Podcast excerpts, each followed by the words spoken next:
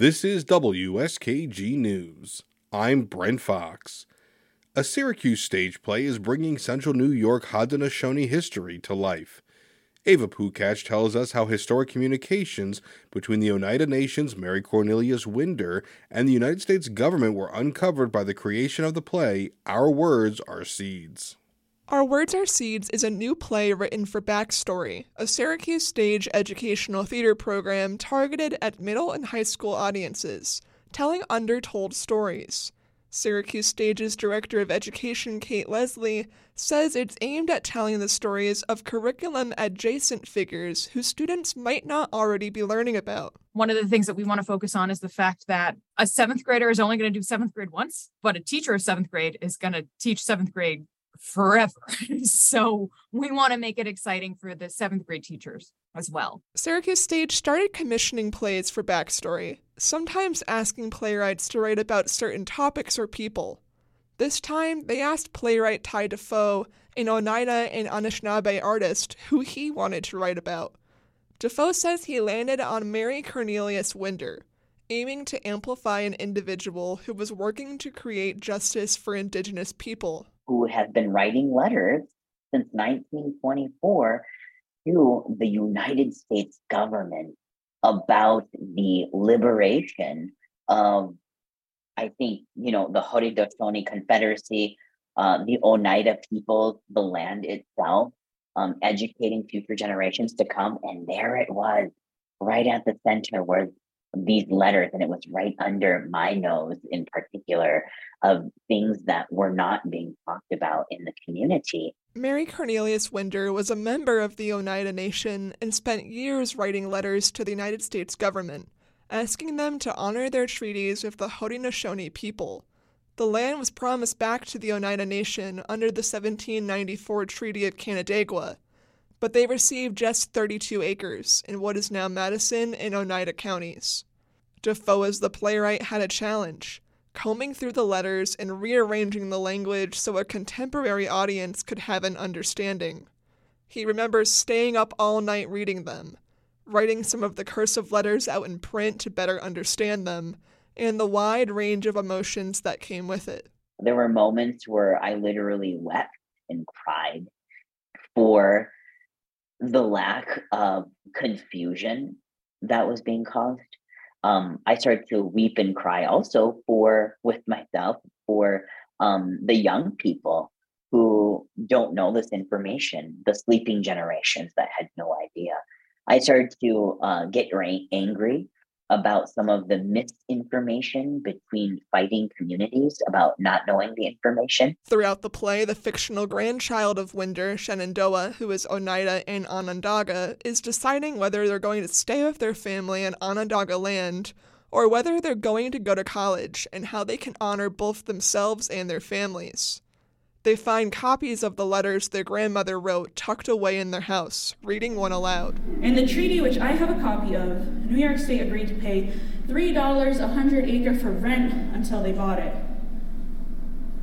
They have never bought it. They have never paid any rent.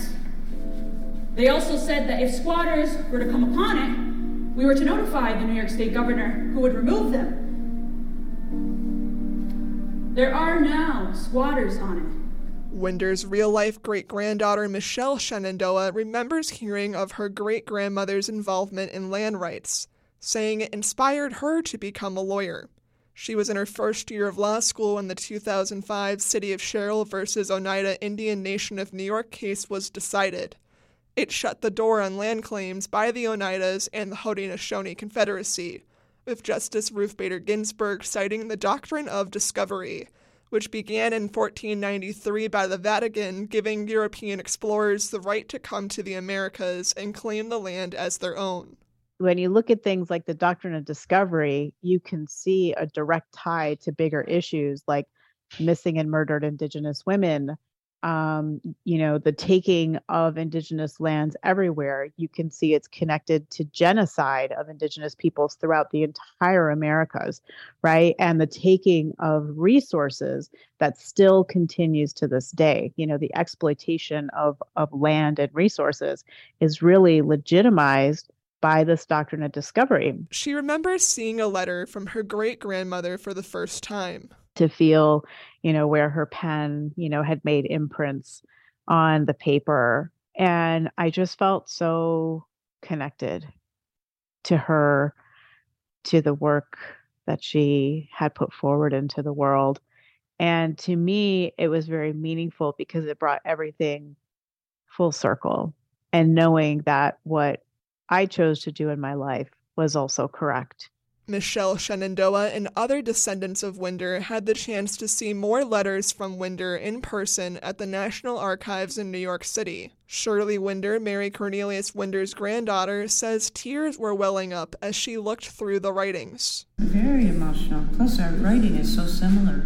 I do a lot of longhand writing, so my theory is that our DNA remembers, and whether it be good or bad or indifferent, and this, to me, is part of my proof. While many of the letters dive into land rights. Is it true the Oneidas are getting money next January? And if so, how much?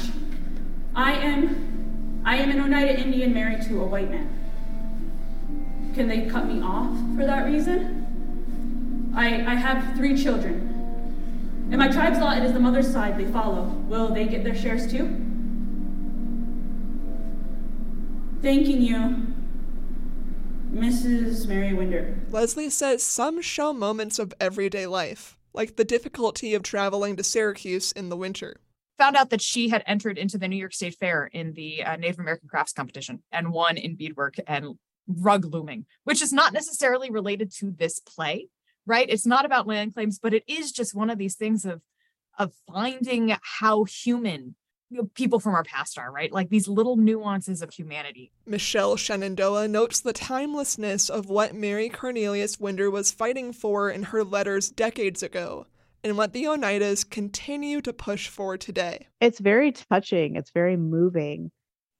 It kind of takes you into this like vortex of time, and you realize there is no time difference because what she was saying then applies in so many ways now in terms of the Oneida's continued position to assert ourselves as sovereign people, as a sovereign nation, and our right to our lands. Our Words Are Seeds will tour through local schools in spring 2025.